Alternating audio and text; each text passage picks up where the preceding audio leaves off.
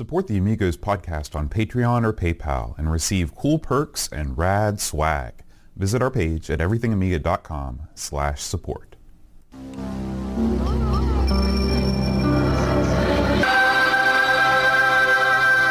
Amiga, the first personal computer that gives you a creative edge.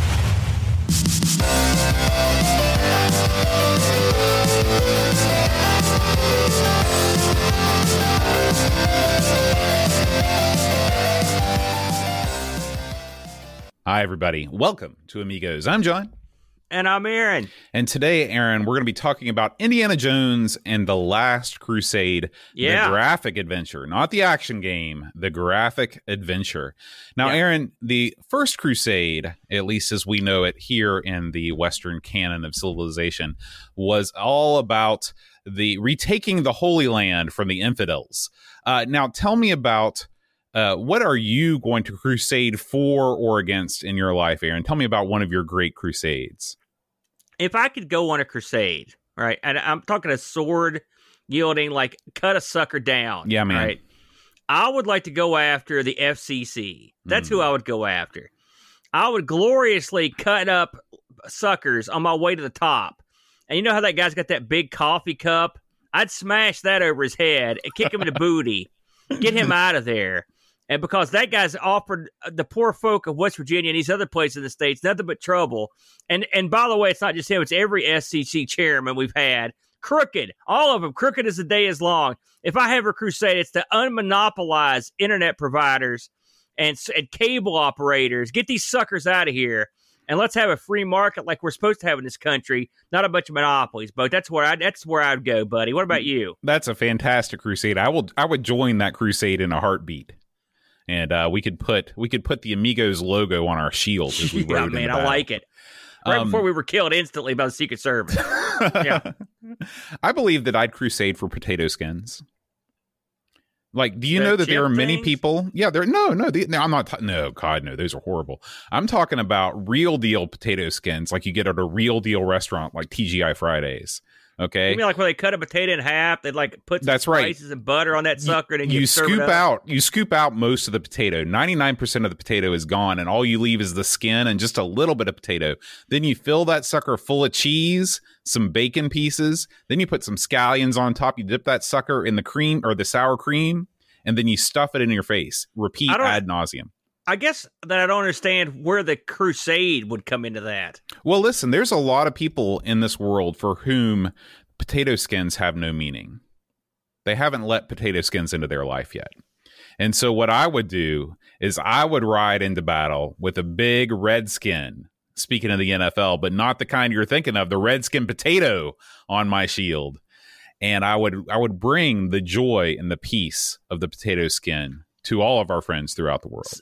So when you say it's more like a promoter, Yeah. you would yeah. promote the why potato skins?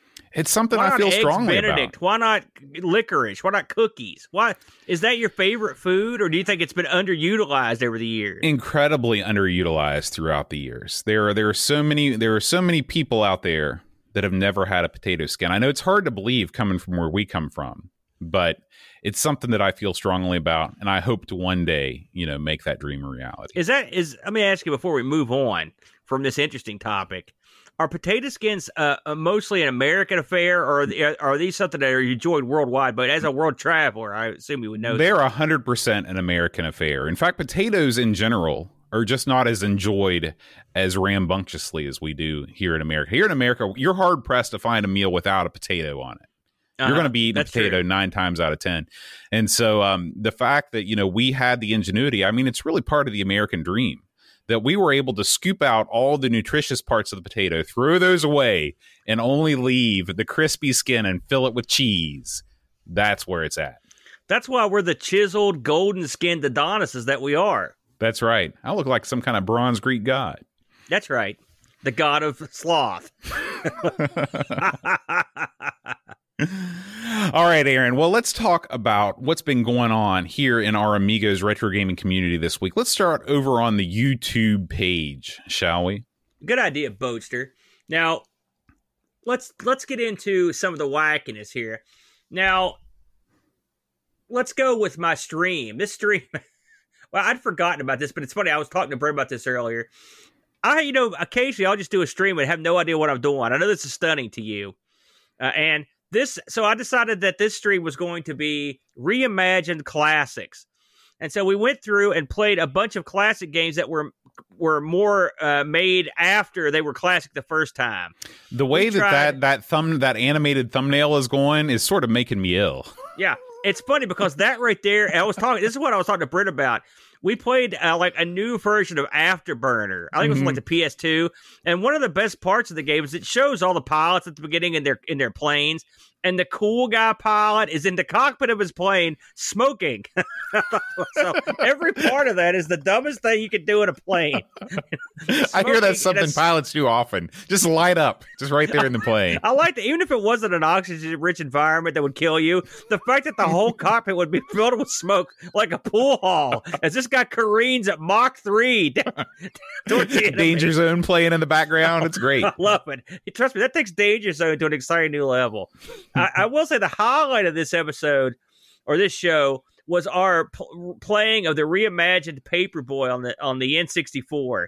When I say reimagined, this was reimagined by someone that with brain damage. It's one of the most diabolical versions of Paperboy I've ever seen. So if you want to watch just some wacky fun, we had a good time uh, doing that one. Uh, let's talk about last week's ARG boat. You know, I was talking to Brent today. Uh, two weeks ago, we did the ARG uh, Atari ST versus Amiga 500 boat.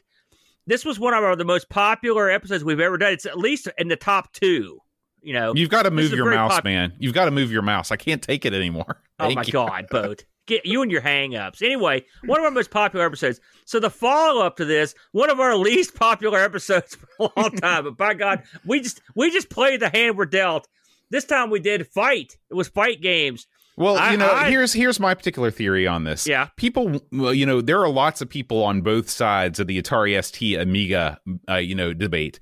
There is nobody that's arguing for Pray for Death versus Killer Instinct. Nobody. Well, there is now. And you're looking at him. Me, I'm going to stand up for Pray for Death boat. And Brent took the side of Killer Instinct. And I think universally it was agreed that Killer Instinct lost handily to Pray for Death.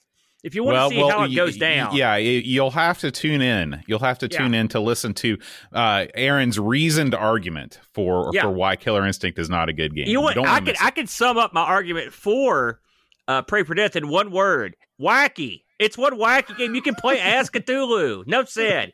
Hey, so- I'm not arguing against Pray for Death. I think Yeah. I think they're both great games. Do you really? no. I knew it. I knew you were lying. So you know this has been this has been glorious. I'm so happy about this boat. Our good buddy Jack freaking Flack, right, Ro- Mhm. aka Rob O'Hara, has started his own streams going, and he's been uploading them to YouTube. And right out of the gate here, it amongst the things he plays was Mario Bros. He plays a ton of stuff. I actually caught one of his streams last night. In fact, we'll talk about that in a minute. It was great. So I highly recommend checking out Rob's stuff. Uh, Boat, my good friend here, tell us about TNC Surf Designs unboxing and review.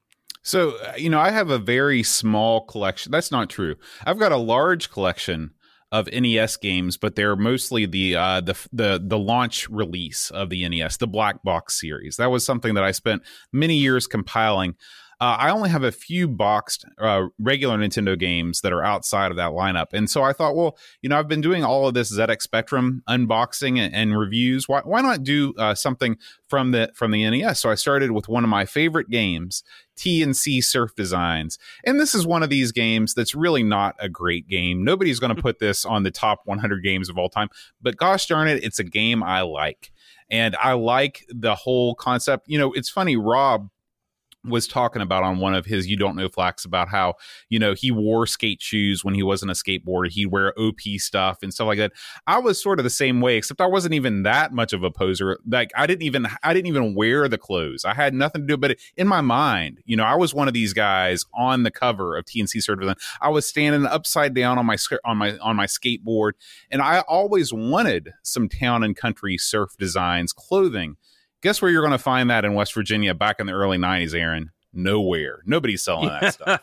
no, not a lot of surfing or skating going on here. No, no, no. So anyway, uh, I go through. I talk about you know we we talk about the box. I go through the instructions. Some of the instructions are quite humorous, uh, and uh, and then I play some of the game. It's a good time. You know, if you want to watch me chill out with one of my favorite games, this is the thing to watch.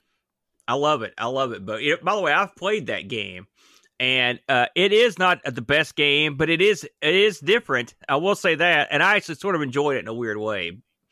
So back to our good buddy Jack Flack, who this time out he plays Sprite Castle plays Commodore sixty four. And it, it is what it sounds like. he gets on here on stream and play and just plays some C64. You got Popeye in here.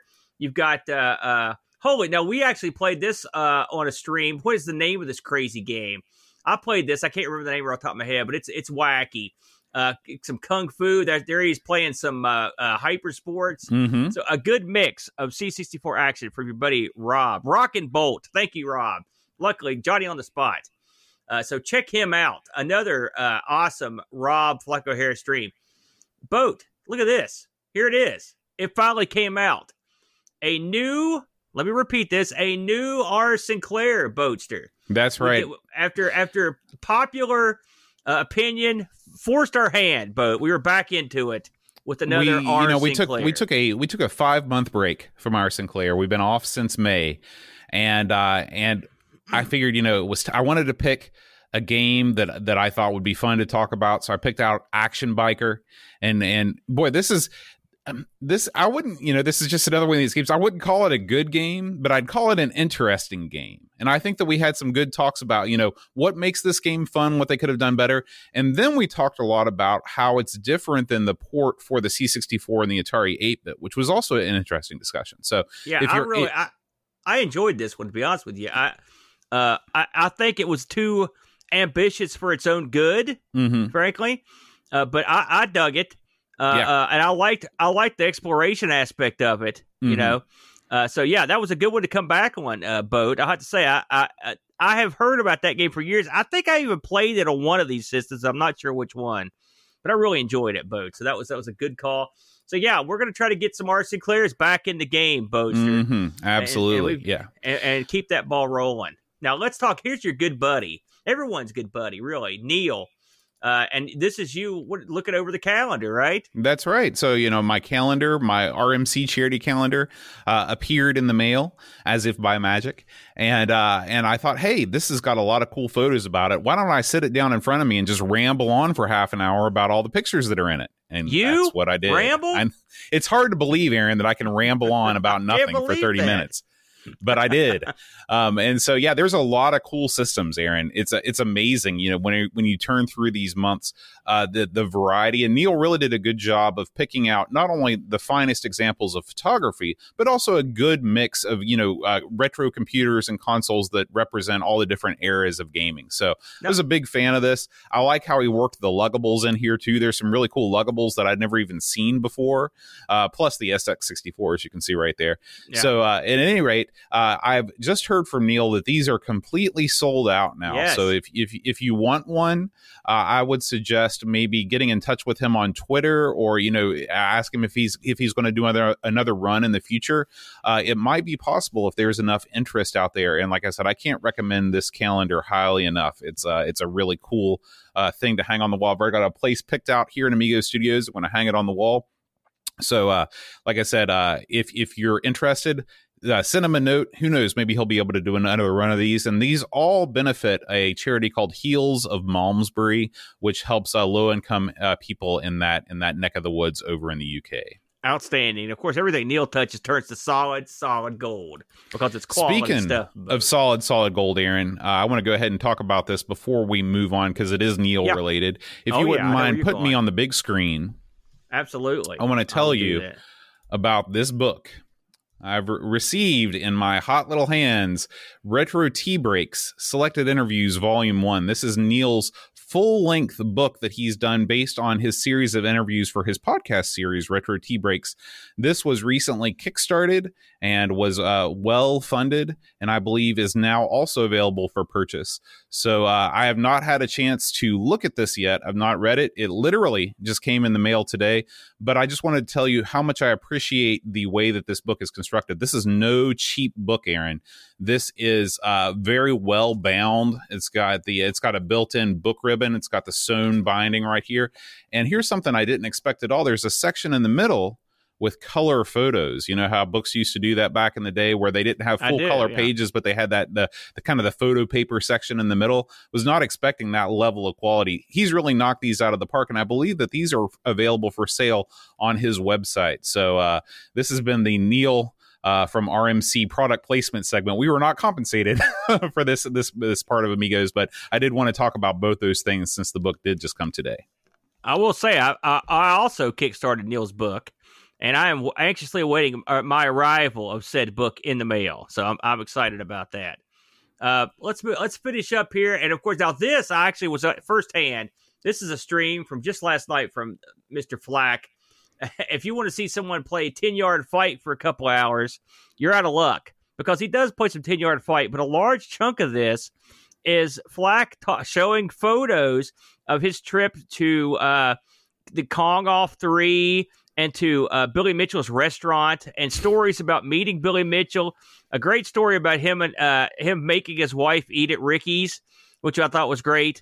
Uh, so if you want story time with Jack Flack, and listen, I think Bo will agree. No one tells him like the Flack Yeah, uh, when Yeah, it he's a, he's a he's like a jukebox of hilarious stories. Just put all you have to do is hit the button and, and here he goes. And he did it last night, which I love this, and I like the fact that he intermixed this in with some some ten yard fight to celebrate uh, uh, Thanksgiving the American way, which is with loads of football. that's right. Glorious, glorious thing. So good stuff there, Mister Flack. I enjoyed that immensely. But Now, Aaron, before we move on, I do have some Amiga news to share with all of you. It's very rare that I actually have Amiga news that's going on in my life at this time. So I'd like rare. to show you uh, a couple things. If you wouldn't mind putting me on the big screen one more time. Uh, if you see behind me here, as I turn, if you're watching the video and still I can speak into the microphone, look at this. I look very, awesome very now. talented, boat. Um, so behind me, you see the Amiga 1000 in a state of disassembly. The reason why is because I got tired of looking at my 1000 and only being able to play just like the Kickstart disc and that EA demo disc. And I was like, you know what? I've got this Gotek here. I'm going to slap this bad boy into the 1000. Even though lots of things I read online said, you can't use a Gotek in a 1000. It'll never work. It, it's not powerful enough. It totally works. So if you've got a 1000, don't be afraid. It fires right up. Now, you do have to have uh, another Amiga to be able to put the kickstart into the right position on the Gotek. Um, you, you've got to be able to put the ADF, you got to be able to load. But once you do that, then you don't need the other Amiga. I just threw the Amiga 600 out the back door, never use it again. It's rotting away in the backyard right now. Now I've got the 1000. That's all I need. So the next phase of the plan is our glorious, glorious listener David Z is uh, is agreed to uh, send me a 3D printed mount for the 1000 that actually includes one of those little LED screens, Aaron, that tells you the name of the game right there on it. No more, Yeah, you know, six great. position LED readout. This is the Yeah, yeah. full experience, and it slots right into that into the drive bay, so you don't have to do anything to the outside of the Amiga. There's no there's no sketchy tech shenanigans going on here, if you know what I'm saying. You ought, So- you ought to get him to make you a new cover for that uh, memory expansion. Well, I actually I do have the the cover is right next to it. I don't know if you can see it, but I do have the other 1000 that um that uh, kilobytes and caffeine sent us that Oh, is missing the memory cover, and he is he's he's he's he's agreed to print one of those out for me. So. Uh, that is all Beautiful. coming very soon, and uh, and so next week you should see the Amiga 1000 uh, locked and loaded, playing some game, uh, and uh, sitting behind me on the desk. I'm super super excited to be able to use this thing, do some streaming from it, and uh, and get the 1000 back in action. The other thing here at Amigo Studios that I wanted to share with you, you see the Amstrad CPC over here to my left. Uh, it is uh, it is every week I'm going to feature a different system. Of course, this CPC is not actually playing what you see on the screen. What I've done is I've taken a Raspberry Pi I had sitting around and I've loaded a video looper utility on it, and uh, I've thanks to you, Aaron, your CoinOps collection that you assembled, I've got all of these videos of all these different systems. So I'll pull down a different computer and I'll just have some gameplay footage of that computer running behind me to give you something interesting to look at as we film Amigos every week. And hopefully, after the COVID, we'll be able to get your Amstrad up and running, boat. Yeah, man, the, I can't wait. plan anyway. I can't hey, wait. I want to. I, I want to mention, by the way, uh, a thank you to both Dave, uh, David Z, for sending us just a glorious amount of goodies, which we're going to be we're going to be distributing amongst the people. And also, I want to thank uh, Kilobytes and Caffeine. That was super duper generous sending that uh, Amiga 1000 down. Uh, and uh, I want to say that uh, if you're interested, Kilobytes of Caffeine has a, a, YouTube channel. He does some really unique content on there and some real like uh, real to life stuff that I think that a lot of people would appreciate. So if you get a chance to check him out, uh, I recommend it. And he's he he changes up stuff. He's really got he takes on some unique challenges, and I definitely think his uh, channel is definitely worth a look. So give him a shot. Uh, so thanks to both those fellas. Hey, we appreciate uh, you guys sending us goodies down. I guess before we finish up this, but I'll go ahead. I've got a, one little thing to talk about real quick on in the okay, man. front. And I was talking to our good buddy Tenmark, aka Doug, about this. This I just opened this up today uh, during the uh, ARG Presents Marathon. This is the header for my Unamiga. Uh, this came in, and this will allow my Unamiga to play uh, MSX and um, ZX Spectrum next. ZX Spectrum next, and also C64 and NES. Yeah, man. Um, will all be accessible. So uh, I think me and Doug are going to get together, and Doug's going to hold my hand, uh, and while I whimper, and, and I'm going to go through and try and get this thing fixed up on camera so we can uh, maybe help somebody else out that's going to be going through that same thing. Uh, this should bring this my Unamiga up to everyone else that just bought their Unamigas, and I know Doug's already done his, and he says it's the bomb. So I'm looking forward to uh, doing. I can't wait to watch you tear into some ZX Spectrum Next stuff, man. That's oh yeah. exciting. Tell me, oh dude, are you kidding me? I'm fired up about it, man. Uh, so that c- closes the door on videos, except uh, if you take the notion, uh, we are just coming off just today. We finished up the uh, ARG presents Thanks for Giving marathon. Me and the Brent. Uh, we ran eight hours from nine to five today. Uh, and it's uh, over on Twitch right now. I'll be busting up a highlight reel of it, stick it on YouTube if you want to catch it there. But uh, uh if you want to watch eight hours of me and Brent uh, furrowing our brows in a vain attempt to play online video games and doing some other stuff, we had a good time. We had a good turnout, and uh, it's available over on our Twitch channel. There you go, Boat. That's the end of the video news. All right. Well, let's talk about some Amiga news, shall we? Good idea. Sing it. Gamble Train. All right, Aaron. We kick things off this week uh, with something that's not a new news story. Every once in a while, I just like to highlight a member of the Amiga community that I think is just doing a bang up job.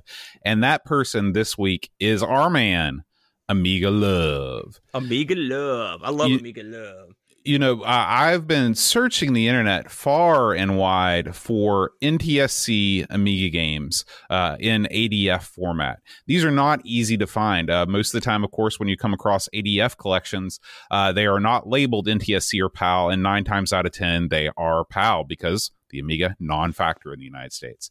So, oh, duh, uh, what we've done here, what uh, Amiga Love has done, is he's actually found NTSC games. He's pulled them from the darkest corners of the blackest flea markets and secondhand retailers of the world, the Tuesday mornings of the world, if you will. These things were being blown out right and left because of lack of Amiga sales.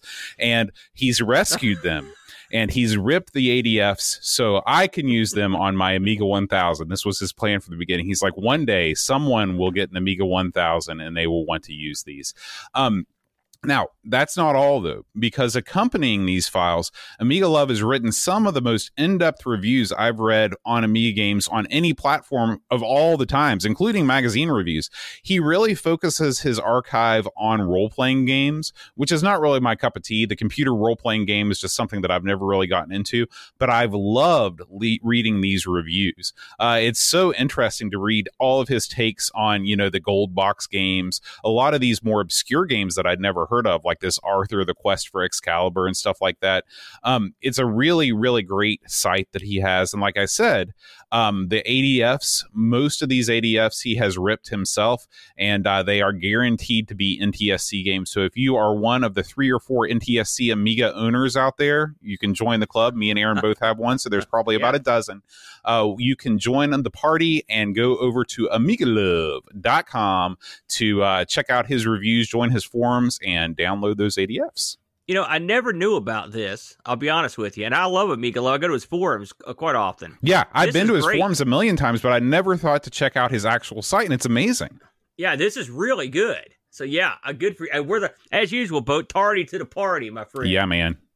That's uh, good so stuff that- right there. Yeah, so that's the first story. The second story comes to us uh, from YouTube. This is from the RetroBits channel, and this is a video about replacing the power supply fan on an Amiga 3000. What's one thing that you know about fans on old computers, Aaron?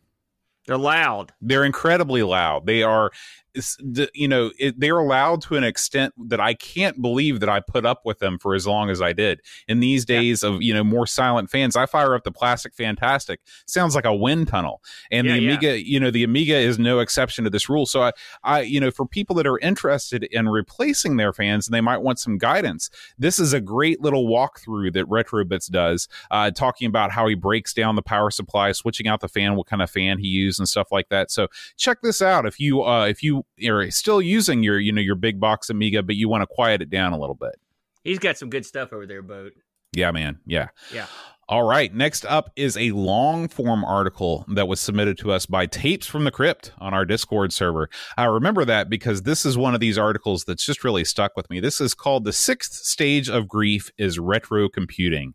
And uh, it is basically a, um, a piece about this guy's, you know, growing up with an Amiga, with a, a you know an older mentor that really made a difference in his life, and how he uses emulation to kind of escape back into that world. Uh, and uh, it's a very very well written piece. It almost reads like a piece you might find in the New Yorker or something like that. Um, and it's basically just a story of emulation. It's a story of the Amiga, and it's a story of this this guy's memories growing up. So I highly highly recommend it. Um, and uh, it is over on medium.com. Of course, you can just go over to uh, gather.com. You click on the link in every show notes and every podcast or on the YouTube, and you can find this, uh, all of our news links. Uh, I highly recommend you read this article. Good stuff, Bo. That looks great. I'm going to check that out. Uh, next up is our buddy Doug Tenmark, the 10 minute Amiga Retrocast. This week, Aaron, he is reviewing the game Wiz. We've talked about Wiz several times on the Yeah. podcast. It's one of these games that looks pretty cool, got sort of a goofy looking protagonist. Goofy protagonist, an Amiga platformer? What? It's a must. Hard to my friend. believe. Yeah. So anyway, and this time for the first time, Doug's son has joined him to help out on this review. And boy, does he look excited. He just can't get enough of the Amiga. I'm sure he wouldn't rather be playing the games that he likes. Uh, he So- did, now wait a minute. He does offer some pretty good insights on. Well, that's the thing. The great thing about talking to kids is that they don't beat around the bush. They cut straight through the crap and they let you know where a game falls down and where it stands up. So it's good to have a younger person's perspective in there. And I think that we're going to be seeing more of this guy. Daniel is his name. And uh, I, you know, I think it's great anytime you get, you know, you get if you can get your kids involved in the same kind of thing that they you're into, at least to some extent. I know you and your boy, you you both enjoy a passion for playing old games. It's a really great thing that father and son can do together. I my my son wouldn't have the patience to to uh, sit through one of these things. He does. We occasionally will do a stream or something, but I think it's great that Doug and, and his son are getting together. And, and this is a perfect. I will say, when Luke's a little older, I'd like to do something like this because I like the idea. I mean, you're right. My what, younger kids just play different stuff, and so you're going to get a different perspective on a game. Uh, on a game like uh, uh, uh, like a classic Amiga game, and I'll tell you something else. I watched this myself because we we had questions about this game when we first saw it. And one thing I like about uh, Doug over there, like he, I mean, he first of all, Doug's always very complimentary, but he's not going to let people get away with stuff. And this game had some weird issues, you know, booting out of. Uh, Boot, coming booting playing the game out of the, the desktop or you know doing stuff like that just it was it was coming out weird unless you booted from the with, with it on the floppy drive or not supporting the second drive Uh, it that you know that stuff that again I agree with Doug is in 2020 that stuff needs to be fixed.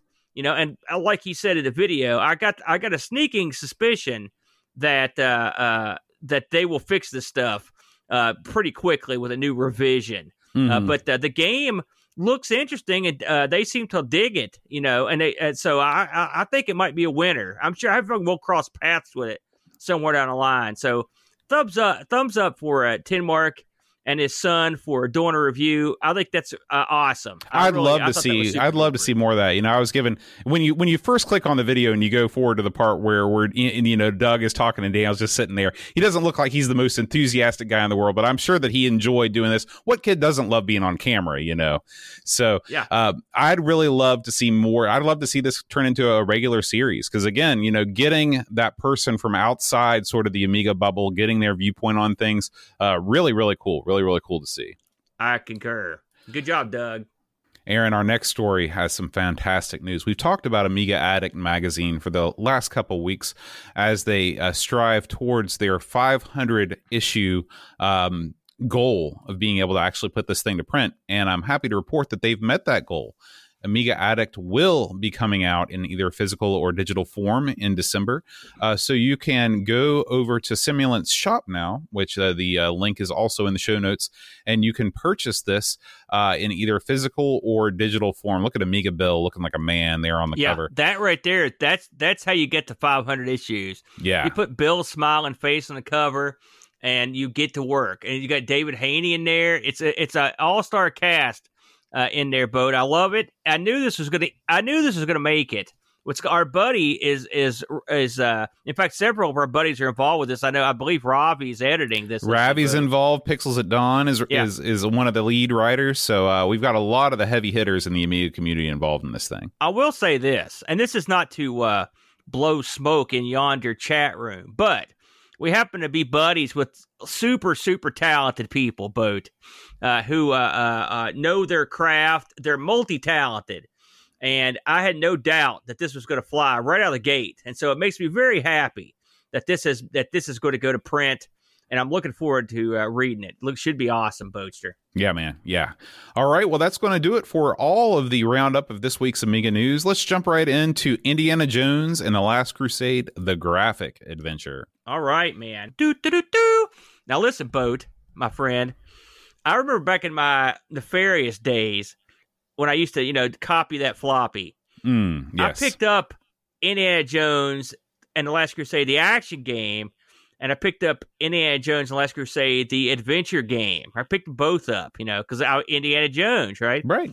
And I'll tell you, and, and I haven't played it recently, but as I recall, Indiana Jones, the action game, wasn't very good. I remember hating that game. So maybe when we go back to it, I'll like it. But I remember seeing what this game was and just not playing it. So I will say this was my first go around uh, with this particular title. Now I know you love these games. Had you had you given this one a whirl before? I I had never played this one. This is uh you know a lot of these came from the time that uh you know the, this late 80s period uh is I, I just wasn't playing a whole lot of games that didn't have uh that, that weren't on the consoles at this time so this was a new experience for me Yeah, it, it was for me too. Uh, now, I I will preface this by saying, as you know, these are not my bag. So, uh, and we'll go from there. So, let's talk about this bad boy. Uh, released in '89, uh, boat, and this was done uh, by the good folks over at the Lucasfilm developer. Now, uh, on the Amiga, these guys had a this. Uh, I'd say of all the think about all the different developers we've looked at, and the, their games are sometimes they're good, they're sometimes they're bad. Right? Listen to this lineup of games that these guys released on the Amiga. All right, and then tell me find the dud. Okay, Battlehawks 1942, Loom, Maniac Mansion, The Monkey Islands, fi- Their Finest Hour, and Zak McKracken, and this. yeah and then when you when you combine that with the other LucasArts games LucasArts games, yeah. like like Ballblazer and Rescue on Fractalus on the 8 Yeah. bits talk about i mean there's never been a movie studio that's branched out into video games that's done anything like lucasfilm did when they made I mean, lucasarts they had quite a staff, and if you look at the people that worked on this game and the, and the the list of people, I didn't write them all down because it was like a thousand people. These guys, they didn't screw around. You know, they went to work, and I believe I know some of the games they actually made on the ranch, uh, uh, the Lucas Ranch, and I Mhm. think this was amongst them. I think they, they must have had a headquarters out there, Mhm. so that'd be kind of neat. One would wonder if the big man himself would ever wander in and put the boots to anybody that wasn't programming fast enough or doing a good job. Um, this was coded by Dan Filner. Uh, graphics on this were done by, the, I guess, guys that did a lot of work for Lucasfilm. Uh, Martin Cameron, Michael Ebert, and Steve Purcell. These guys all worked like Zak McKrack, and some of the guys worked on Fate of Atlantis and Monkey Island. So you had a lot of the same guys uh, in there. Of course, this will run on the old OCS. You know, Bo, this had a lot of conversions. It's funny for a game that I didn't play and really have uh, not a whole lot of knowledge. This thing actually was spread out quite a bit here.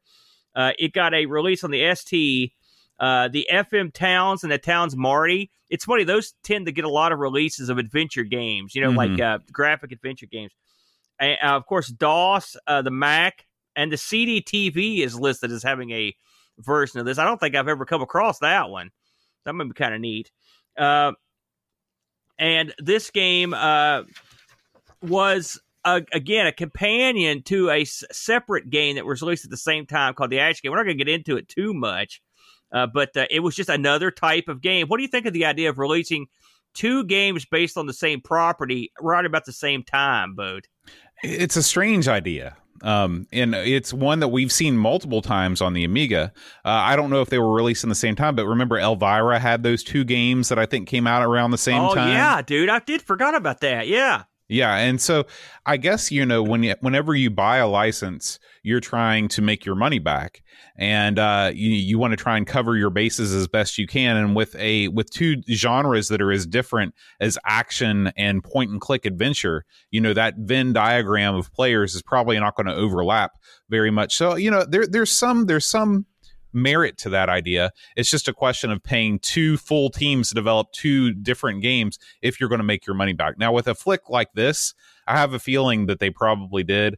I don't know, you know, how many millions of dollars the Elvira games raked in, but I'm willing to bet that they didn't they didn't come out of that deal as well as uh, the guys here at, at LucasArts. I will say, I guarantee you there were less people that worked on the Elvira games. True. That's that's sure. that's that's a good point. That's a great point. Now, before we get into this, Bo, let's talk a little bit about the Indiana Jones franchise in terms of the films, and in, in particular this particular film. Now, uh, Indiana Jones: The Last Crusade was the third film. You had you had Raiders of the Lost Ark, Indiana Jones: The Temple of Doom. You had this. Uh, Indiana Jones: The Last Crusade, which was the last film for the longest time, hmm and then you had the uh, uh, what I would consider a debacle that was Indiana Jones and the Crystal Skull, Curse the Crystal Skull, if you will. Uh, what did you think of the movies? Are you a fan of these films? Because I know you're not really into violence that much.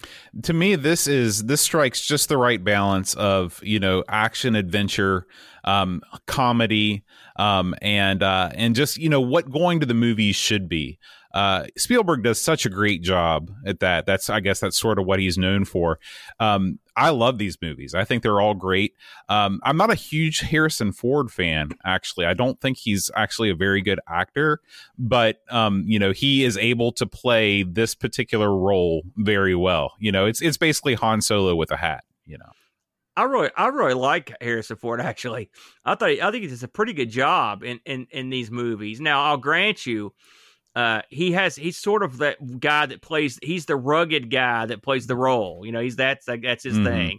Uh, but I always I always enjoy him. I'm, I'm not saying he's like going to win the Oscar every year, but I think he does a pretty good job. Of course, um, Indiana Jones and the Last Crusade. Uh, also, uh, you had Sean Connery as Dr. Jones, the senior, the father of Indiana, uh, who gets kidnapped in the film. Uh, you also had an opening appearance but I believe it was River Phoenix, yeah, who played young Indiana Jones. One of the best things that came from this film was the Young Indiana Jones Chronicles, uh, which uh, chronicled uh, Indiana Jones at, at different points in his life. Uh, it's a very descriptive title for the TV show. Yeah, but I mean, it's it's not just like one would think. Okay, you get one young Indiana Jones, but there were actually, I believe, three. There was him as a very small kid, then like a medium age guy, and it was I really enjoyed those. I, the oldest boy version where he was served in World War One. I, I thought that was great. Hmm, I probably that's the interesting. that watched all those. I thought they were really good, and, but they got removed from TV because the ratings were low and they were expensive. Hmm. They were fun, but that was that was the uh, fact that they existed was directly related to the uh, opening scene in Indiana Jones and the Last Crusade. Yeah. Uh, and this one, Indy's back against the Nazis. Uh, I wondered if this game suffered from uh, any release issues in Germany. I, I didn't read anything about that, but one would assume because there's a lot of Nazi swastikas and Nazi stuff in this. Bo, did you hear anything about that? No, it's funny. I I thought about that as I was. You know, well, first of all, yesterday was my anniversary. You know, and so I I planned you know a super romantic evening with my wife. I said, you know what? Why don't we get dressed up? Why don't we move into the living room and let's pop on Indiana Jones and the Last Crusade? and so that's what we did. We watched the movie last night. And as I was watching this, I was thinking, um, I wonder if this game was on that index, you know, that famous index that we always hear about from our German listeners where games were just banned. I think that you might be able to get away with it by covering up that Nazi paraphernalia because there's not a lot of killing. In fact, there's no killing in this game. Um, and maybe they could just sort of cover it up or replace that symbol with another symbol and be able to to get by with it. Although Hitler is in the game, so you know I don't know how you get around that. Interesting. Rickey in our chat just mentions that the swastikas were edited out of the German release, which is odd to me because you're still, I mean, clearly you're, uh, Indi- Indiana's going against the Germans in this from World War II. So I guess editing out the swastika, you could do that and still know what's going on, presumably. Sure. I mean, Uh, you're not filming anybody by doing that, but that's Yeah, just yeah. The, them's the rules, as they say. Yeah, I understand. Hey, listen, uh, I can understand all of it, to be honest with you. So, uh, the movie was a big success, obviously, and of course, you would you would get your games out of this, and of course, the uh, you Indiana Jones is is prime for for one of these graphical adventure games, and so here we have Last Crusade. Now, you told me you just watched the film. Uh, I uh, I will tell you up front that I did play this game straight up, and I didn't get very far. In fact, I got so not far that I just went ahead and also watched someone play it. And I'll have to say, uh, Boat, and I don't know how far you ended up getting in it, but the uh, plot of the game follows along with a movie plot pretty closely, doesn't it? Yeah, yeah, okay. This is my favorite Indiana Jones movie, and I know that it's nobody's favorite Indiana Jones Oh movie. no, a lot This of people pe- love this one. I, I, I disagree. I think a lot of people love it. I, I don't think that it, it's not hated. You know, I just don't think that it's many people's very, very favorite. But the reason why I like this one more than the other films is because I think the story is much more interesting. I think, you know, that the, the whole Grail story obviously exists in real life. And if you are, a, you know, if you if you've ever read about the Grail and all of the different attempts to try and recover it over the years, it's sort of fascinating. But one of the things that I love about this movie is that it literally takes you all over the world, and there are substantial scenes in each one of these places. You know, like there's the catacombs in Italy, and then they're going over and they have that whole adventure in the German castle, and then they go to the Middle East and they do all that stuff. And so to me that kept the movie interesting versus you know the first two movies it's it's basically just desert scenes over and over again. Temple of doom is my least favorite because it's just like oh my gosh you know it, it just it, the whole movie just feels claustrophobic to me. So i love this movie because of the different scenes and the game does a great job of traveling to all these different places and making you feel like you're part of all these environments. I think it really does a good job of that. Yeah, the the the plot, just to summarize it, is Indy is alerted that uh, his father is missing, and uh, and that uh, he gets an email. He gets an email. Listen to me. He gets mailed uh, basically a book that was his dad's, and so he uh, connects the dots to the, to basically follow this mystery to determine what his what was dad was investigating, and eventually comes to the point where he rescues his dad. I will say, uh, not to give anything away, my favorite scene, which is recreated in this game, I might add.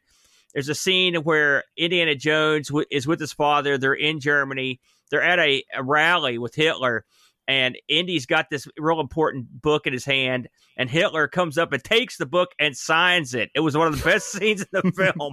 There's a lot you know a- again the reason why i like these movies and i don't like you know other kinds of movies that are maybe similar is because there's always just the right amount of comic relief you know whenever Yeah. there's something and you're all tense up and then something happens it's kind of goofy and you're like ah you know it's a, just a feel good movie Now, before we get too deep into the plot of the game itself, talk to us, Boat, about the very famous SCUMM engine, and of course, this uses that engine uh, in a in a um, I think a pretty successful way. I mean, I will say I can't fault my lack of gameplay skills on the on the engine. I mean, this is a pretty much tried and true engine, isn't it?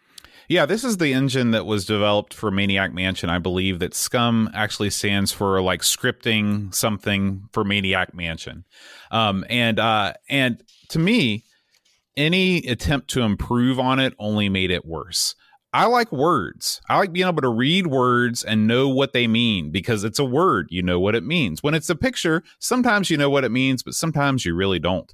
Um, and uh, you know, if you look forward to the next Indiana Jones game, the uh, the Fate of Atlantis, they've moved into that next generation. And I don't even know if it was still the SCUMM engine at that point, but where you're using icons to represent actions, and instead of seeing the item in your inventory, you see a picture of that item. What this leads you to do is to have to continuously hover over the items in your inventory because you've forgotten what they are.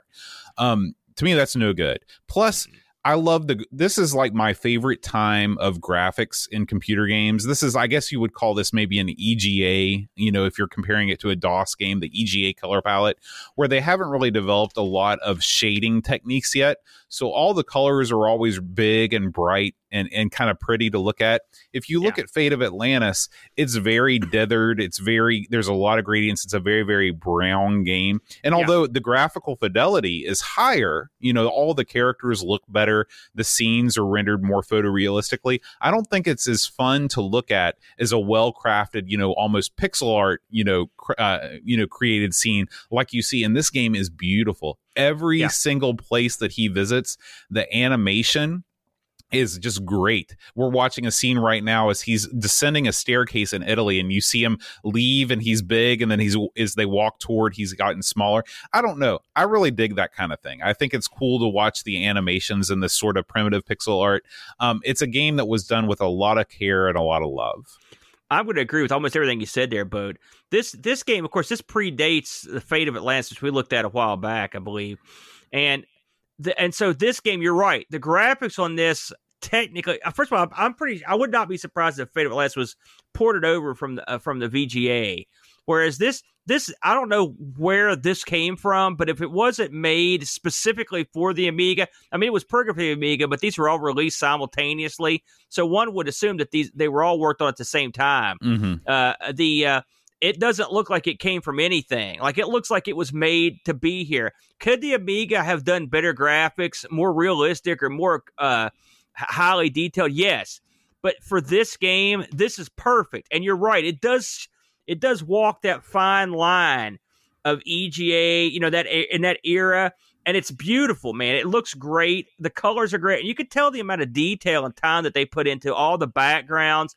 I mean, everything uh, is beautiful. Everything from the airfield, the, all the stuff on the Zeppelin, the stuff in the castle, it's all very well done. It looks beautiful. And going back to the SCUMM engine, this is sort of that. You could tell this was not too long after uh, a Maniac Mansion because they sort of they sort of uh, I'm not gonna say they changed it, but they redefined to a certain degree on other mm-hmm. games. This has got this is much more Maniac Mansiony. It looks more like that, you know, that original interface, and it's but it's not hard to use. I mean, they weren't stupid. They came onto something, and they and they made it work. You know, it looks good. Uh, I know CD versions of this were released. I don't know if I didn't look at any. I don't know if they have any dialogue or anything. But this is another game where I would never want to hear dialogue. No, because it runs in your head. You know what Indiana Jones sounds like. Mm-hmm. And this game is a much like a lot of the LucasArts games. It has a lot of humor in it, mm-hmm. and a lot of the humor in it has nothing to do with the film. It's just wacky stuff that happens or little events like at the beginning, Indiana Jones comes in and he's wet, and someone asks him why he's wet. He said, "Don't ask." Well, then later, one of his buddies is wet, and he says, "Don't ask." At the end, he's dirty, and he says, "Don't." It's just like little running gags, mm-hmm. little jokes, little funny things that Indiana Jones says. Uh, when he's trying to get across borders and stuff. He try he does a lot of like double talk to get past stuff. The humor, and, and of course, that. of course, this was designed by Ron Gilbert of Monkey Island fame. So this was really you know the first time you really had people that were legitimately funny working in video games. Before this there were attempts to be funny um, and you know they they worked to greater or lesser extents but i really feel like this is sort of a hallmark a, a watermark.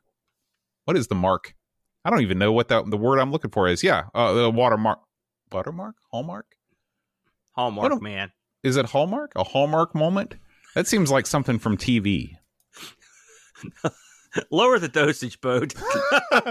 and anyway, this is a, a watershed moment. That's the that's, That's the word it. that's the word I'm looking for. Um, where where games actually became laugh out loud funny. I think that the the LucasArts did a, a great service to the gaming community uh, with that. Now, um, there are little things about the SCUMM engine that uh, even later game engines could have learned from. Like, for example, you don't have to click on walk to to go somewhere. You can just click somewhere in the environment and it will walk to it. And when Yeah. you click on something, it will tell you what it is. You don't have to say look and then go to it. When you when you do click on look, it will give you more information about it. But it's sort of that hot buttoning uh, items in the background. It's not like it highlights them like later games did or anything like that, but it does make it easy to see what's important and what's not in each scene. And so, you know, uh, this is just a great example of a well done adventure game. Uh, now here's so we it looks great, it sounds great, and the dialogue's great. Okay, now I'm going to get real for a minute. I suck at these, and I was instantly stuck on these. I don't know how. I swear to you, I don't know how people figure these out. I really don't. I had all kinds of trouble getting anywhere, and I kept having to cheat and go watch other people do it, and to the point where I just said, "Well, why am I bothering playing this? Because I clearly can't get anywhere." I can't do anything. There's a scene at the beginning where Indy gets sort of like a bunch of angry students. He gets sort of caught in his office. You're supposed to leave through the window. I had all kinds of trouble figuring that out. I didn't know what to pick up. I didn't know where to go.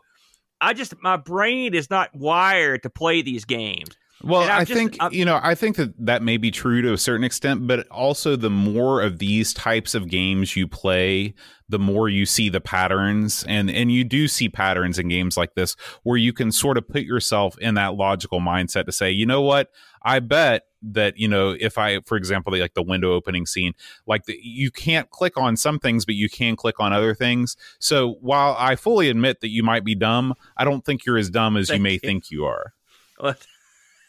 Wow, if there if ever a backhanded compliment was given, there it was. Uh, I was reading some of the flavor text that came with this game.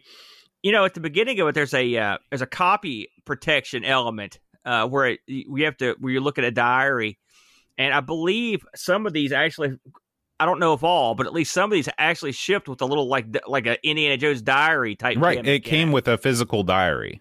Have you actually played the? uh Have you actually? Did you? You never owned the box copy of this? I'm assuming. No, I, I never played this before this week.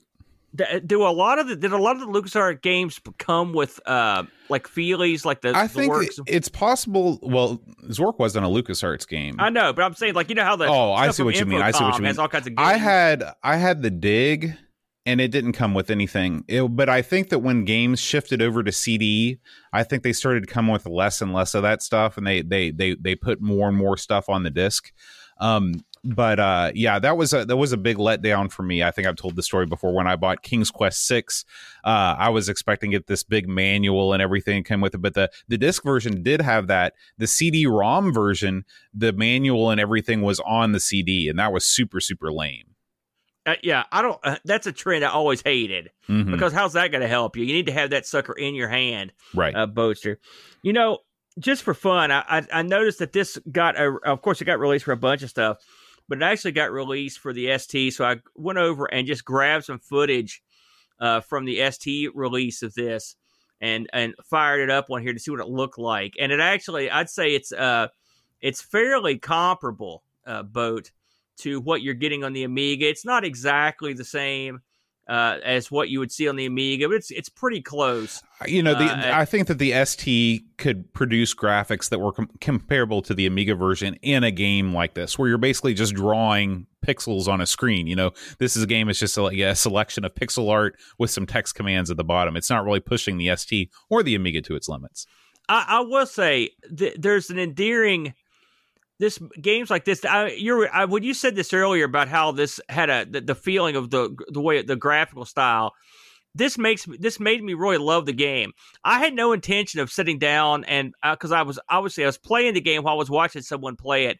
I ended up watching the game all the way to the end, and I, of course I've seen the movie years ago, so I sort of knew how things would go. But I but I have to say they they did a real interesting job on it there are some bits in this, and I don't, I don't know how far you actually got to, when you played it, but there are several bits in this where you're guiding Indy through mazes. Uh, right. Uh, where, so let me let me talk castle. about that. Let me yeah, talk about that a little you bit. Get into that. So here's the thing with the, the, the this is where this game falls down, and this is where this game is not aged well. Is that what they tried to do was I don't want to say artificially pad the length of the game, but they tried to mix up the gameplay by introducing several non traditional um, point and click graphic adventure game things to it. One of these things is that there are several places in the game where you have to negotiate a series of mazes, uh, and these can only be solved by trial and error. The first is in the catacombs, and this is where I checked out of the game. Um, oh, after so you, you, got that far. After eh? you break through the floor, uh, just like you do in the movie. Um, you go into the catacombs, and then it just becomes a series of deaths, uh, you know, for not doing things the right way, or you're just getting lost and turned around, running into dead ends. And, uh, you know, if I was a kid and had unlimited time, then I would have been like, all right, let's do it. I'm gonna I'm gonna I'm gonna break this code and I'd get out the map you know I'd get out my paper and I'd make a map and I'd go through and do it and I can understand how that would be you know sort of uh sort of fun to do um there's another section where you're walking around the castle in Germany. And I did not get to this part, obviously, but you're doing the same sort of thing. The castle is huge and you're walking around and you're talking to guards and you have to give the right answers. And it just seemed like it was needlessly complex uh, to get through that stuff. If you play any of the later LucasArts games, like if you jump forward to Monkey Island, there's none of that stuff. Uh, they they've realized that that does not, in fact, make the game more fun. One of the interesting things about this game is that it also incorporates an action element where you are you have to fist fight with various characters throughout the game. That um, stunned um, me. That I have to say that part because I ended up getting in a ring with this boxer guy. It's right at the beginning of the game. Right. I was stunned and, that there was an action element to that. I couldn't believe it. Yeah, and so you have in the, the your trainer in the gym at the beginning of the game, you can sort of fight with him to get your handle on get a handle on the controls, which I thought was a cool a cool thing to do. Um, but it turns out, and like again, I didn't get far enough to where I was actually fighting anybody, but people don't tend to remember that part of the game very well.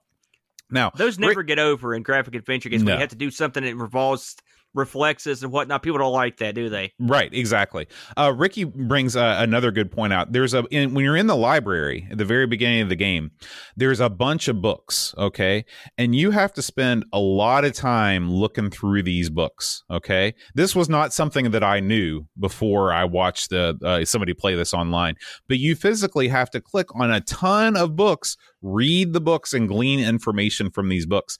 That is not something that's fun to do in real life, and it's definitely not something that's fun to do in a video game. Um, where you're just basically clicking on different books, and that's how you learn to fly the biplane. That's where you learn different things about the Grail. That's where you learned, That's where the map of the catacombs is. If you don't realize that, then you're going to be screwed. And again, if you're a kid, maybe browsing through virtual shelves, uh, you know, to find information about the game would be fun. But to me, I wish that they would have just given you that, you know, at the outset, maybe as a feely or something like that. Um, so uh, at any rate, uh, aside from those those minor quibbles, this is probably you know after it says something about a game where I did the same thing that you did. I just sat back and I watched this whole thing and it never got boring. Like you were never doing repetitive tasks. There was never a lot of backtracking and stuff like that that makes the game boring. This game moves really quickly and it takes you through the events of the game. You know, they add in just enough to make it so you're not just flying through it if you've seen the movie. But, you know, it, it really, and there's multiple endings. There's all kinds of funny death animations. It's very Dragon's Lair ish in that regard. Um, and there are multiple ways ways to win as well. So you can do all kinds of different things that you can do. Like you can skip the biplane sequence altogether, and you can take a, dir- a dirigible, dirigible, the thing on the Zeppelin album cover, yeah. um, and uh, and and so that's just an example. At the end of the game, you can either win and keep the girl, or the girl can take the uh, the the Grail, try and escape. She can die, and then you end up saving the Grail. There's all kinds of, and again, for 1989 to have things like alternate endings and stuff like that. I mean, this game was really ahead of its time, and uh, you know, I think it ought to be lauded for that. I think I agree with almost everything you said. The only parts of this game I didn't like to to watch, and I'm sure the playing wouldn't be fun, is exactly the things you talked about. The, all the stuff in the maze. Yeah. Because I watched someone that knew what they were doing, and even that was I was like, my God, I can never get through that. So Yeah. I can imagine that you giving up right there. I don't blame you. That's exactly where I would have checked out too. That just looked ludic- ludic- ludicrous. The castle part made a little more sense because that I mean you're on that's not nearly as mazy. So Mhm. I can understand that part. But yeah, that was no good. I was kind of disappointed that you didn't get to play as young Indiana Jones. A little, I'll be honest with you. I thought that would have been fun to have done. I, uh, which all you see is that I will say the credits on this are awesome as we're watching them now uh, on the train cars as you see young Indiana Jones running from car to car. I love that scene in the movie. In fact, that was my favorite part of the whole film. To be honest with you, uh, and I would like to have seen that implemented in the actual game. In fact, I would like to see a game just based on that. If you want the truth, Mhm. I like to have had a game based on some of his uh, the, the Young Indiana Jones Chronicles. I think they actually made some games for like the Super Nintendo and stuff, but I'm talking like a game like this would have been a lot more fun. Uh, but uh, overall, uh, you know, I, again, this isn't a game I'm going to go back to play. Also, I've watched the whole thing, but if if graphic adventures are your bag, I mean, heck, how do you, well, uh, you know? We know which ones that we think are the best ones on the Amiga. How, does this figure? Do you put this in the top five or six? You think? Oh, a hundred percent. I mean, for Yeah. me, Monkey Island like is a series. You know, one and two are the best. This is right up there with Flight of the Amazon Queen. Flight of the Amazon Queen looks better. It it decidedly looks better. But in terms of the plot, um, you know, in terms of the the presentation, the care that was put into it, I mean, I'd put this right up there with it. I would put all of those that I've mentioned above Indiana Jones and the Fate of Atlantis um, which I just didn't. It just didn't strike that same chord for me. Maybe because I was already familiar with the Last Crusade that had something to do with it. But I think that this game just doesn't. You know, it's just a little bit more goofy, and I like goofy. Yeah, uh, I will say this game when it was released was very popular. According to what I found out, it says here that uh, this was at the time of its release, it was the best-selling Lucasfilm game ever, uh, with sales over two hundred fifty thousand, which was no easy feat back in those days. Uh, and it did pretty well in terms of the uh, scores with the various Amiga mags. Uh, I'm not going to run over all these because there's so many, but Amiga I actually give it a 91 percent. Uh, you- Amiga format it's funny, Amiga format as as usual, they went back and rescored this, but for once they actually rescored it higher. Amiga format gave this, believe it or not, Boat gave this a seventy one percent. That's insane. They came back four years later and gave it an eighty two, which I, that's I, I don't, there must be a story behind that. hmm Amiga Joker gave it an 81. CU Amiga gave it a 92 uh, the second time around. And the first time around, I gave it a 93. So it went down a point. Some of these scores are surprising to me, to be honest with you. Uh, the one gave it an 88%. Uh, so, so I, you, I don't know. I, I thought that, kind of thought it would score a little bit higher than that. Lemon clocks us in at an, eight- an 8.52. So it, it, it pretty high praise to the people over at Lemon. Yeah. I, uh, what did we get any Discord action on this one, Boatster? we got quite a bit. We got quite a bit this uh, this week, Aaron. Uh, we start things off with uh, Rickey DeRocher. He says another great point and click classic from Lucasfilm Games. The action sequences are a bit clunky though, including the almost impossible to beat biplane sequence and the never-ending fistfights. An option to skip them would have been nice. Also, I wish that more elements from the movie were incorporated into the game, such as the desert tank battle. I love that one when he shoots like the three guys right through. That's cool. Yeah. Sallah, the brothers of the cruciform sword, etc. But overall, it's a great release that is not to be missed by adventure game fans. Chris Folds writes Back in the day, I loved Star Wars, Indiana Jones, simulation games, and point and click games. So when an Indy point and click game came out, it was uh, the meeting of a Venn diagram. I loved this game in the day and refuse to play it today, uh, as I don't want my memories crushed by any modern day niggles. I still maintain that the follow up game, The Fate of Atlantis, was good enough.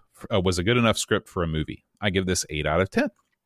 Benny Cake writes Lucasfilm Games hadn't quite mastered the point and click adventure at this point, but they were getting close. I've always loved the movie since seeing it in the cinema with my father, and the game captures the feel of it perfectly. The puzzles are difficult but not impossible, with a few slightly different routes, which gives some replay value. The one drawback are the punch ups, which are awkward and not a lot of fun. As a result, I found myself saving the game obsessively. Overall, though, this is one of the greats and a worthy 8 out of 10. Zorglub writes, I loved it back in the day and still do. As adventure games go, the series of LucasArts games were great for their time, and the Amiga versions are great versions. I love these games, and this one in particular. 8 out of 10. Paul, aka Hermsky, writes a Herm firm 9 out of 10. I don't mind admitting that adventure games were and still are my favorite genre, right back to the 8 bit text adventures to the new 4K generation console games. I remember completing this game without the aid of any hints and fully immersing myself into the game. The use of a notebook and pen, recording my notes and inventory was gratifying. My book would go everywhere with me. Wherever I needed to de stress and, e- and take a break with a mug of tea, I would ponder over my puzzles, immersing myself once again into my virtual world. Overall, a really good game, but sadly, it loses its one mark to Monkey Island. And I'm going to take a break, Aaron, to just say this is exactly what I'm talking about you you know if you can devote yourself fully to a game like this which is what i did when i was a kid. And like i said if you've got a notebook that you're carrying around with all your notes it's almost like your you know henry jones senior with your grail, grail diary. You know you're trying to put things together in your in your free time. That's that's what these games are all about and that's how you truly enjoy these games. So paul i was really glad to read that review. That really put me in the mindset of somebody that really you know was passionate about this game we move on with Frodo NL and his review. He says, I've always loved adventures, starting with pure text adventures on the ZX81 and ZX Spectrum. Early point and click adventures I often found somewhat disappointing, though. Too many insta deaths just because you pick something up. And then came Lucasfilm. Their games allowed for experimentation, making them way more fun to play. This game was actually the first Lucasfilm point and click adventure I played, be it on the Atari ST. Playing it now brings back a lot of good memories, but it is also clear that the developers had not completely hit their stride yet. All in all, still a fun game to play, 8 out of 10. And Pixels at Dawn finishes our review roundup by saying, This was my first time with this game, so I was excited to see what it had to offer. The intro was a lot of fun, the dialogue is well written, and it generally looks pretty good for the time it came out. I think it falls closer to the level of point and click development of Maniac Mansion than something like Monkey Island, and hence the interface feels quite clunky these days. I also ran into a couple of obscure puzzles early on which didn't help my enjoyment of the game. Overall, it's good fun, however, but doesn't stand up against its successors. 7 out of 10. Another thing that we should talk about, Aaron, is this is one of these games that gives you a score at the end. So even that, though it's yeah. yeah, even though it's possible to beat the game. And of course, whenever you die, it also gives you a score. So even though it's possible to beat the game, this game does offer some replay value as you try and increase your score. Now, I like I said, because I haven't actually seen the real instructions, I don't know if they tell you like 500 and something is the perfect score, so you have something to work through. But um, giving you know ha- allowing you to complete the game and then go back and do it differently or do it you know quote unquote better is a really really cool thing. I really like that. Yeah, I agree with you on that boat. Um, I looked this up on eBay. I, I had a feeling this was going to go for some bucks, and it does. I found uh, complete in box versions going anywhere from ninety dollars up to one hundred and fifty dollars. Wow, and that's sold, uh, by the way. Mhm. And the discs alone, I even I saw going for as much as thirty six dollars. So this thing commands pretty good money. Of course, I'm not surprised. A lot of these old LucasArts games are very popular and are very uh, worth uh, money. So there you go. A a fun. I have to say. Uh, uh, I knew this was going to be a busy week for me, and but I managed to set aside some time for this, and I really was su- pleasantly surprised. Again, I wish I was better at these, but I did enjoy it, and I do. I really the look of it. I will say did it for me. I thought it was an excellent looking game. Yeah, yeah, you go. absolutely. We want to thank Zorglub, the Amigos Game Selection Committee member, for uh, suggesting this game to the committee, and we want to thank the committee for voting on it. Good job, Amigos Game Selection Committee. If you are interested in supporting the show and becoming a member of the Amigos Game Selection Committee, please feel free to visit our page at patreon.com slash amigos podcast. Uh, speaking of the Patreon song last week, Aaron, um, we had probably the most uh, correct entries that we've ever had for any song that we've ever done. Uh, it was a uh, it was an avalanche of correct entries. We had some incorrect entries also, but uh, most people that guessed got it right. Um, we started out. Uh, we I got a message that said, "I raised my hand so quickly after hearing it, I almost pulled a muscle." Or muscle.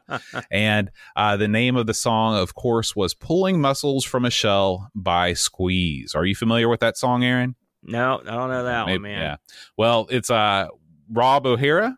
Correct answer. We also had correct responses from Christian Russell, Mitsuyama, Frodo NL, Kate Fox, Memories of a Spectrum Gamer, and Jigglebox. So, congratulations to everyone. Your, uh, uh, your band, and you did a great job on that boat. I really yeah, enjoyed that. Patreon band did a great job. Um, and of course, we want to thank some people, all the fine folks that make this show happen week in, week out, even after an eight hour gaming marathon has happened today. Uh, we've got a bunch of Twitch subscribers to thank.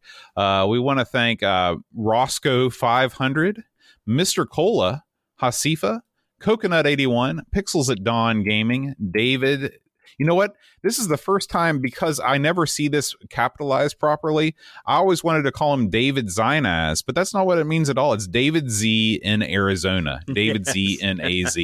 Although David this Zinaz is, a, is, pretty good, but this is another bomb six the, the bomb whatever six the bass. bomb six the bass. Yeah. Congratulations, you're as dumb as the Brent. Well done. That's it. Edvin Helland, Wolf Adon, Frodo NL, RMC Retro, Gamlet 72, Morifumi, Roshi, MSX, Negsol, Wishbone, Uber Scuba Diver, Gary Heather, Day, Dan versus Donuts, Sigjor Bjornel, I'll be sure, Jigglebox, Graham NCFC, Mitsuyama, Tenmark, Still Adolescing, Old B Sturgeon, Hermsky, Air Jury, Memories of a Spectrum Gamer, Litwarski, 10 underscore foil, Spy Hunter 26, sorry, I'm sorry, Spy Hunter UK 2016, Pints and Amiga, Buck Owens, Macintosh Librarian, Rob O'Hara, Dave Velociraptor, Tom Pops, Duncan Styles, Amigos Retro Gaming. Oh, that's me. I get included somehow. I've been a I've been a supporter of this show for 37 months. Aaron, can you believe Finally. Chris Fold, Retro Jerry, Christian Russell, Fidarta, and Judge Dave. Thank My you God, guys so much. most people we've ever had. yeah, yeah. That's amazing. A, that's a ton of people and a lot, do... a lot of great uh, uh, content makers in that mix too. You just yeah, keep man. naming them off. I'm like, wow. we do uh, record the show live every Friday night around four or five o'clock. Uh, you're welcome to join us. It's always a good time in the chat if you're able. Um, and uh, of course, we would not be anything without our list of Patreon supporters, Aaron and uh, I've been thinking about doing this as a little uh, unplugged. It's it's going to be unplugged and incredibly obscure. Does that excite you? No. if you know this week's Patreon song challenge, I salute you. Uh, you can send me a message at john at amigospodcast.com. Here we go. Data Dog Heavy Systems, Bundy Frag Lord Mark Byland, Olaf Hope Hermsky, Jonah aka Simulant, Ethan Little Alien Breeder, Dave Velociraptor, Calbert Boy Lane Denson, Luke Hudson, John Cook, Bomb the Bass Roshi. Frodo and El Sol Incisor, Tech Mage Jurgen, Mr. Cola, Daniel Williams, Bernard Lucas, Jerry Dennington, Zorglub, Commodore Kid Reflection, Simon Lech, Captain Crispy, Kilobytes and Caffeine. Gary Heather, Free Lunch, Kate Fox, David Pickford, Cameron Armstrong, Andy Jones, Lobster Manator, 10 Minute Amiga Retrocast. Bernard Quinn, Retro RMC, Tim Drew, Simon Rose, Joseph Harrison, Kyle Letter, Rob O'Hara, Matthew Larimore, Andy Craig, Shanzo, Barkbit Rolenberg.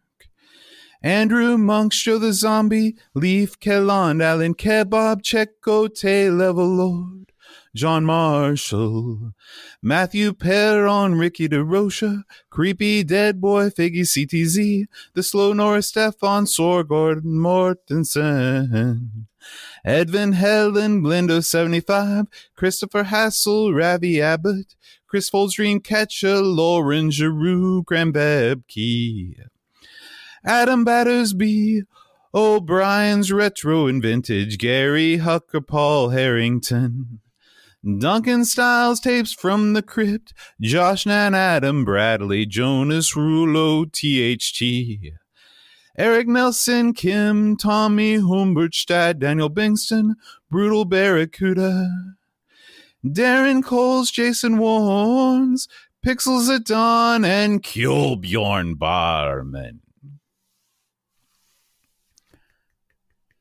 Nice work, Unplugged boat. and obscure. I suggest plugging. my, my suggestion. All Unplugged right, could work, guys. so plug in. So this week we played Indiana Jones in the Last Crusade.